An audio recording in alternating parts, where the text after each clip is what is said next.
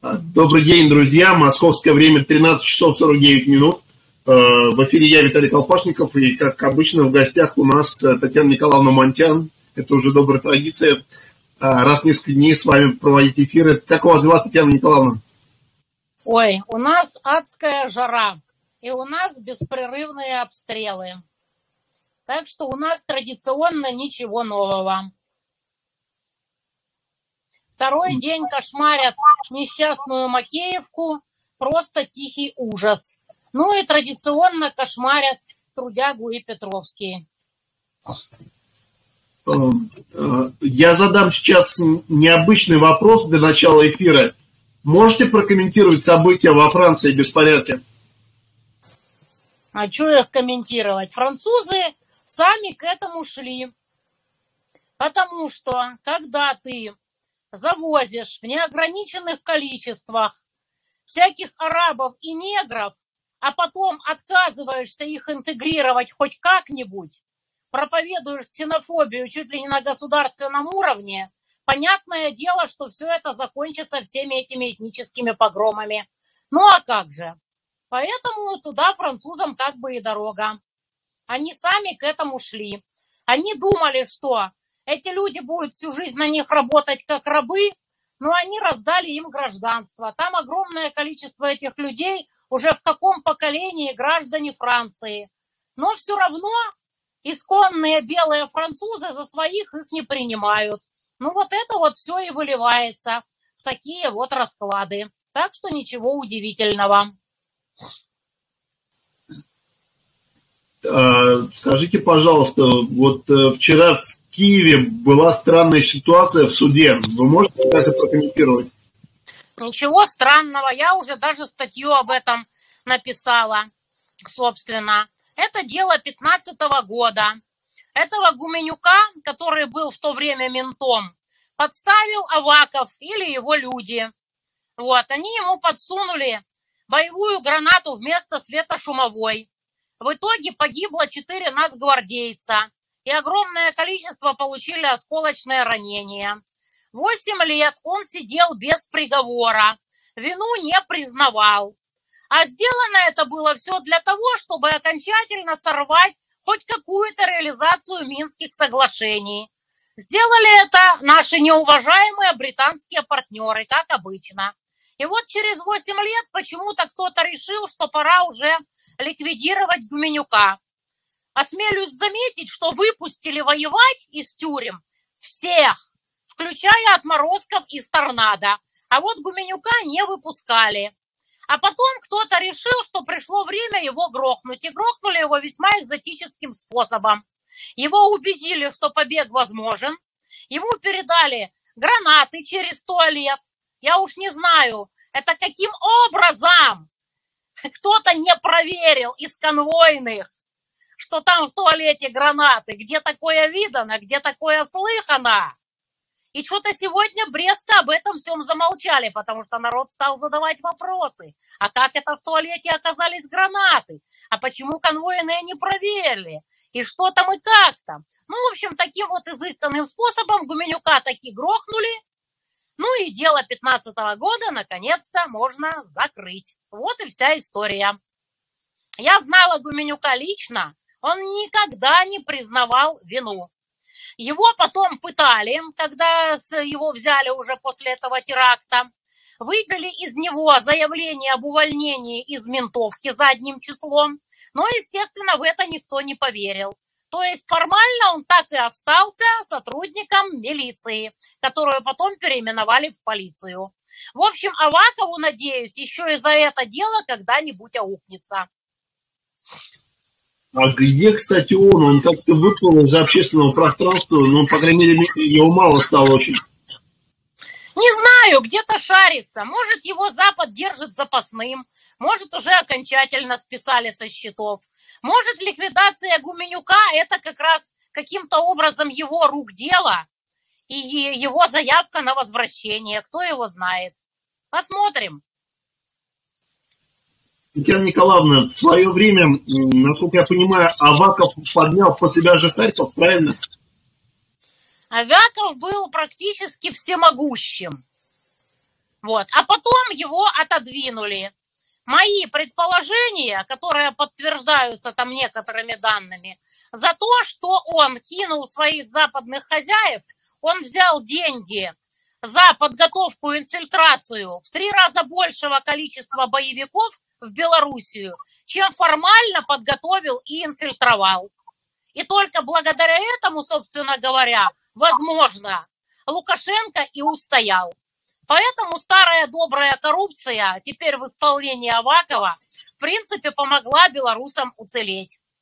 А Запад остался без плана «Б». Бывает. Татьяна Николаевна, а, был такой политик украинский, по-моему, Евгений Петрович Кушнарев, правильно? Да, был такой. Трагически погиб на охоте.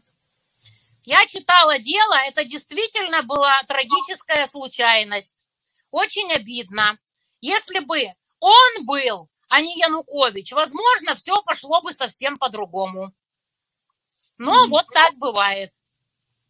Эм, да, но тут позавчера себе напомнил еще один э, политик э, с грузинско-украинским гражданством, это Саакашвили. Вы видели, что с ним там происходит? Э, он не кушает вообще ничего. Да, когда смотришь на Саакашвили, то понимаешь, наркотикам надо говорить категорическое нет. Причем сразу просто сходу. Кто ж ему доктор, как говорится? Но это та же история, что и с Алавошенькой Навальным западные хозяева отправили их на погибель, и туда им и дорога. Я уверена, что не сильно и Алалошеньке хотелось возвращаться, и Стукашвили не сильно хотел в Грузию, но получилось, как получилось. Утилизировали, и туда им и дорога. Вот как юрист, адвокат, мы сейчас э, наблюдаем на Украине уже кадры, когда полиция и военкоматовские врываются прямо в дома граждан. Они вообще имеют право это делать, заходить в дома, врываться, выбивать двери? Ну, конечно, не имеют. Но где право и где Саларейх? Если дано задание набрать такое-то количество мяса, и за это выписывают премии и прочие ништяки, разумеется, товарищи будут стараться по полной программе, не обращая внимания ни на какие препятствия. Но проблема в том, что всех безответных, тех, кто покорно шел на убой, уже переловили, безответные закончились. Остались только те, кто готов оказывать хоть какое-то сопротивление. А любые репрессии, как говорится, дело весьма затратное. Поэтому посмотрим, насколько удачно будет проходить отлов мяса. Я думаю, что уже не за горой те времена, когда народ будет объединяться, убивать военкомов и поджигать военкоматы.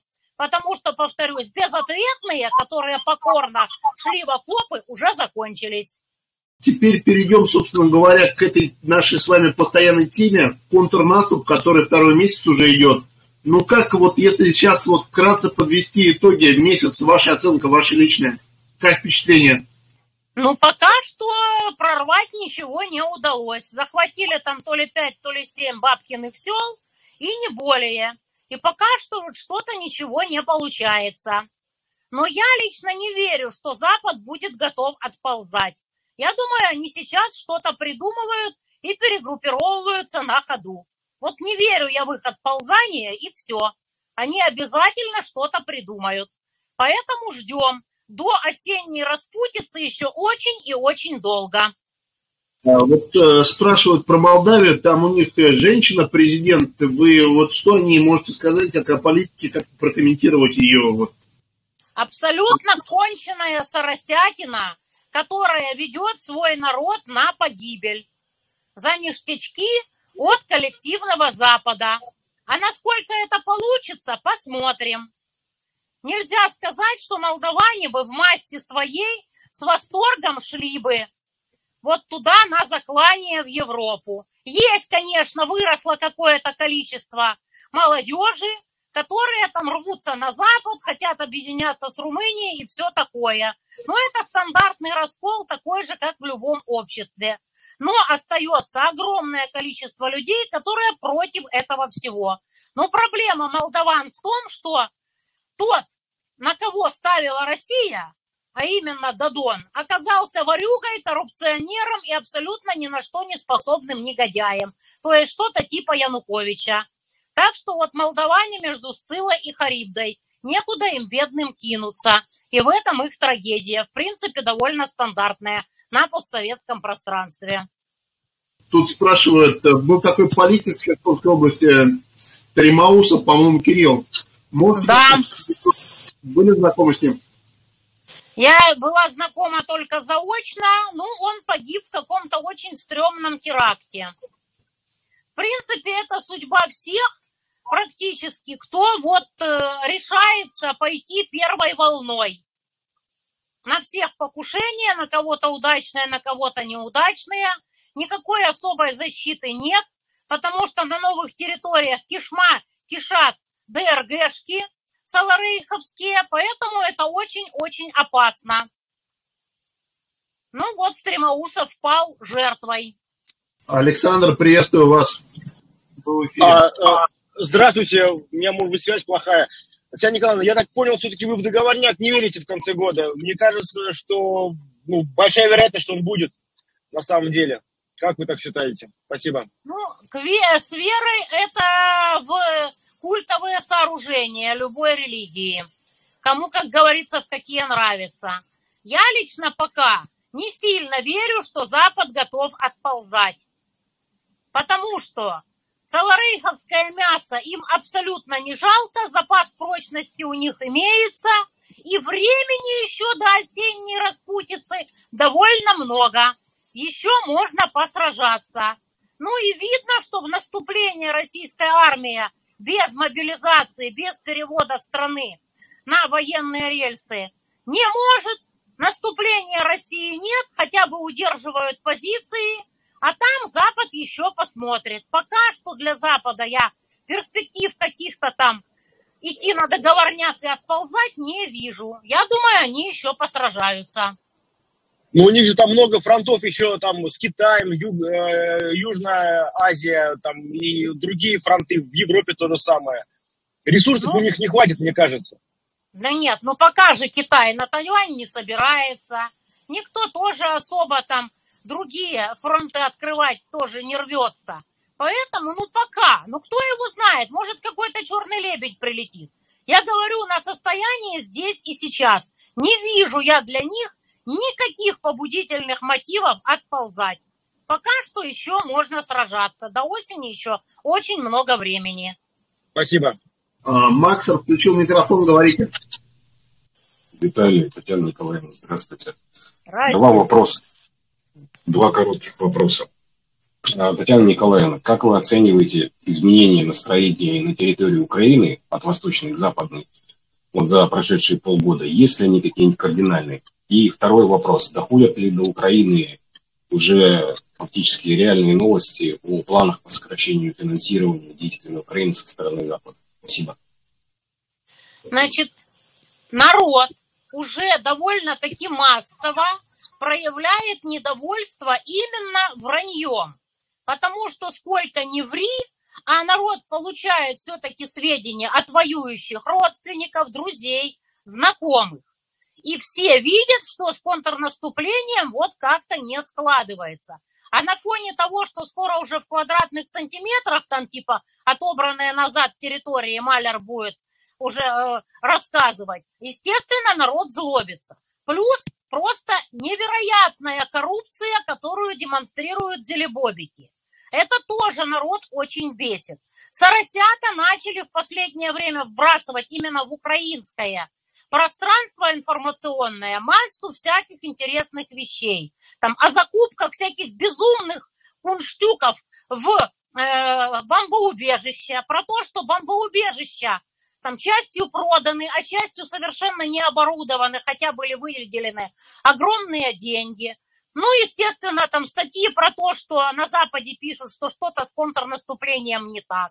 Плюс разрастающееся кладбище, плюс общая усталость, плюс действительно заканчивающиеся, мотивированные, готовые идти в окопы. Потихоньку, медленно, но верно, конечно, это все подтачивает ура патриотическую повестку. Но опять-таки, насколько хватит еще запаса прочности, непонятно.